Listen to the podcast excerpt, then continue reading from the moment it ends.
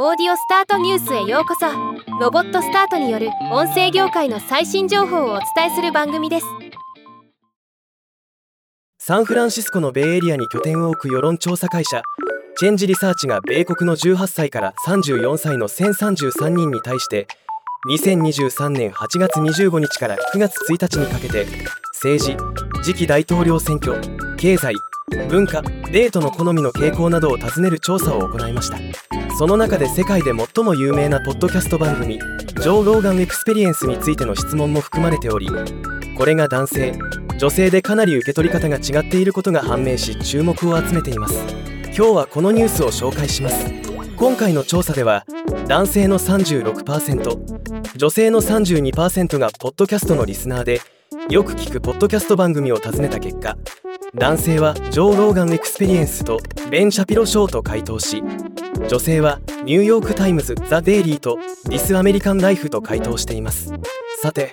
ここからが本題です。恋愛関係にある相手がどういう行為をとることが危険信号になるかを尋ねた結果です。調査結果によるとミレニアル世代と Z 世代の女性の55%はパートナーがポッドキャスト番組「ジョー・ローガン・エクスペリエンス」を聞くのは不快だと感じていることが明らかとなりました。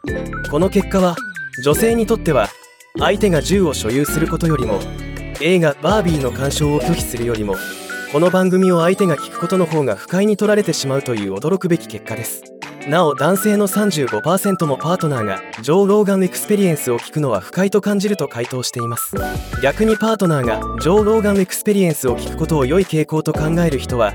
女性ではわずか7%男性でも25%となっています。超人気番組であるにもかかわらず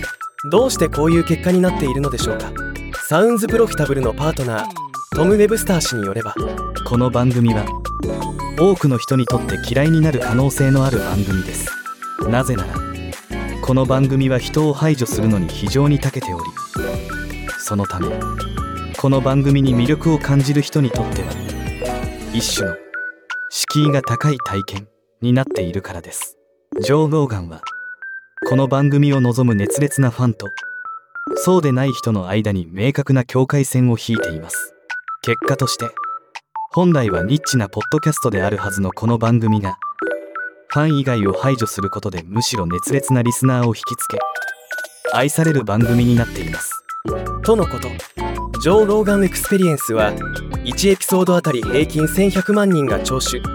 アップルでの月間ダウンロード数は1億9000万件で世界1位のポッドキャスト番組と認定。Spotify でも2021年から世界で最も人気のあるポッドキャスト番組と認定されています。これだけファンがたくさんいればアンチもいるのは当然だとは思います。しかし性別によってここまで印象の違う番組も珍しいですよね。ではまた。